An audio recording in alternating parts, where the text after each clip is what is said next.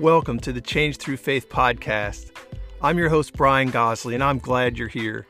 In this podcast, we're going to learn practical ways to activate your faith in your everyday life. The goal is to live a life that's changed through faith with more peace, purpose, and fulfillment. So let's get started.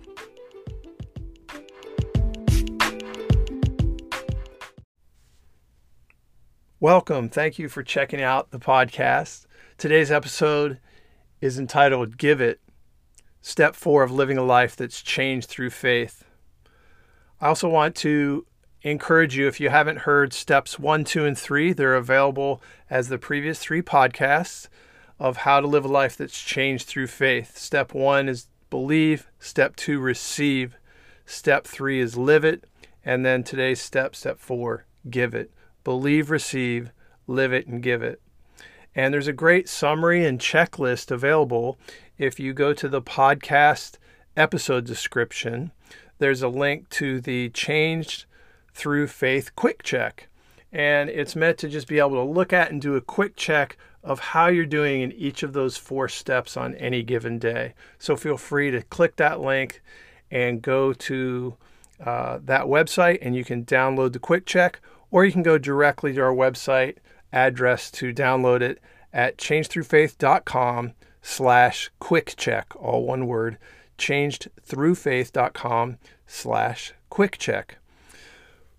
But now what I'd like to do is share with you some thoughts about how we give it in our everyday life. And this comes from an audio recording uh, that I made that was extracted from a free online course available to you at changedthroughfaith.com that goes over our whole process and it's really helpful to step you through. So, um, the free course is uh, video based, and um, this comes from the fourth video from Module 4 called Give It. Welcome to the Give It module. I'd like to start out by reading from Change Through Faith at the beginning of chapter 7, Give It. In this final step of the plan, Giving It, we start and end with our role model, Jesus. The greatest giver to ever walk the earth, Jesus was the only person who ever lived who did not sin. Therefore, he gave out of a pure heart from a place of absolute love and compassion. Wow. He's our role model, right? Jesus. And if he's our role model, we should learn to give the way he did. And here are some ways that Jesus gave. Jesus gave by loving, serving, teaching, and obeying. Why should we strive to give like Jesus? Because if we only believe, receive, and live out our faith, we grow and benefit ourselves, but do not help others do the same. And besides, we are called to give it by Jesus in Matthew 28 where he says, Go therefore and make disciples of all nations.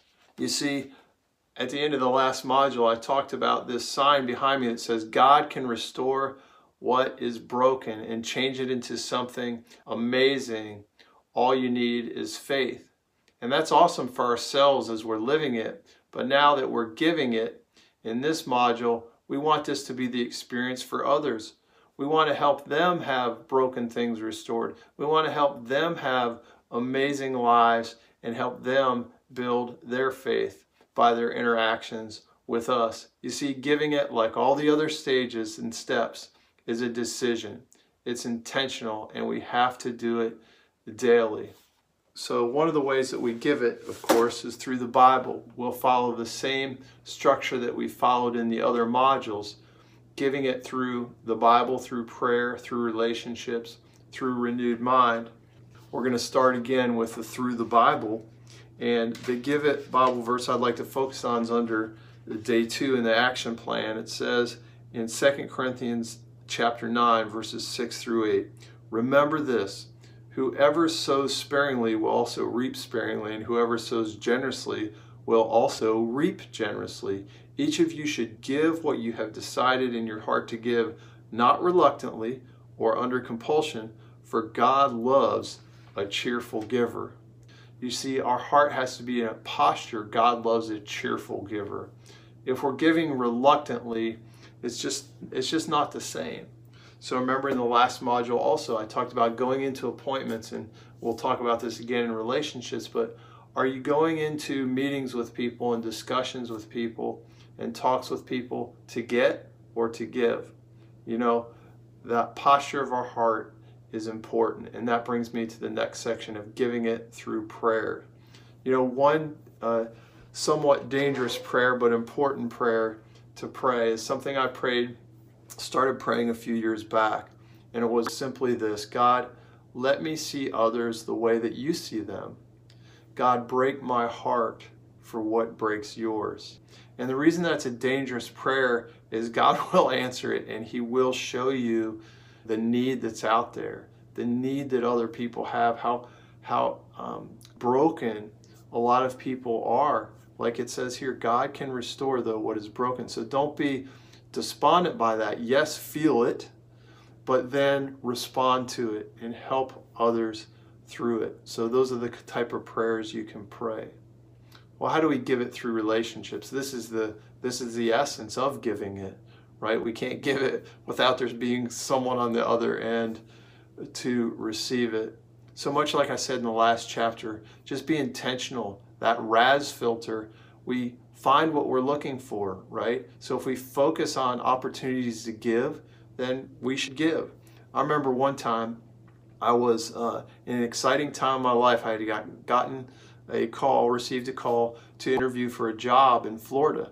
I'd never taught outside the state of Ohio, and you know, Florida is a great warm place, so I was excited to go. But I just experienced great healing in my life, and on this trip, I had my antenna up to minister uh, to to people uh, because God had recently done some great uh, work in my life and I just was living with this new joy, this new peace and purpose and fulfillment and I was looking for any opportunity to minister and lo and behold the woman sitting right next to me on the plane I could tell she was a little maybe depressed, a little disturbed.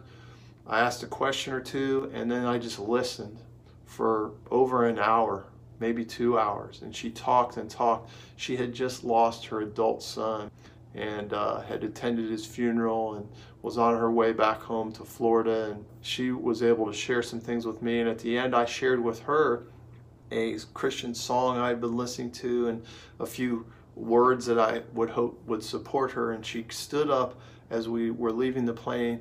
And as we were leaving, she said, you know, you weren't put here by accident today. You were an angel for me today, put here by God. And I was like, wow, I was overwhelmed.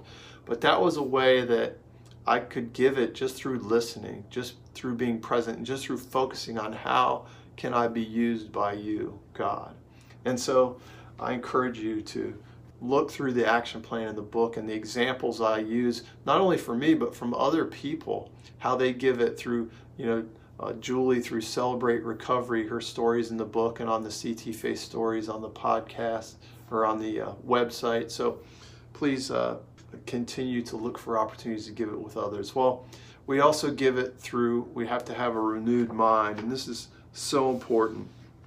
In the action plan, under Give It Through a Renewed Mind, it says, You may often believe you don't have anything to give, and that's not true. God put something in you. You can give things that are tangible and intangible.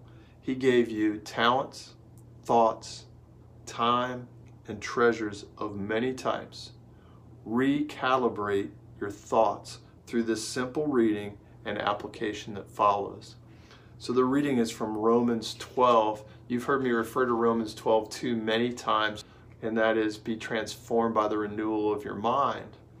And this comes to us from 12 down a little bit, verses 8 through 10. It says, If your gift is to encourage others, be encouraging. If it is in giving, give generously. If God has given you leadership ability, take the responsibility seriously. And if you have a gift for showing kindness to others, do it gladly.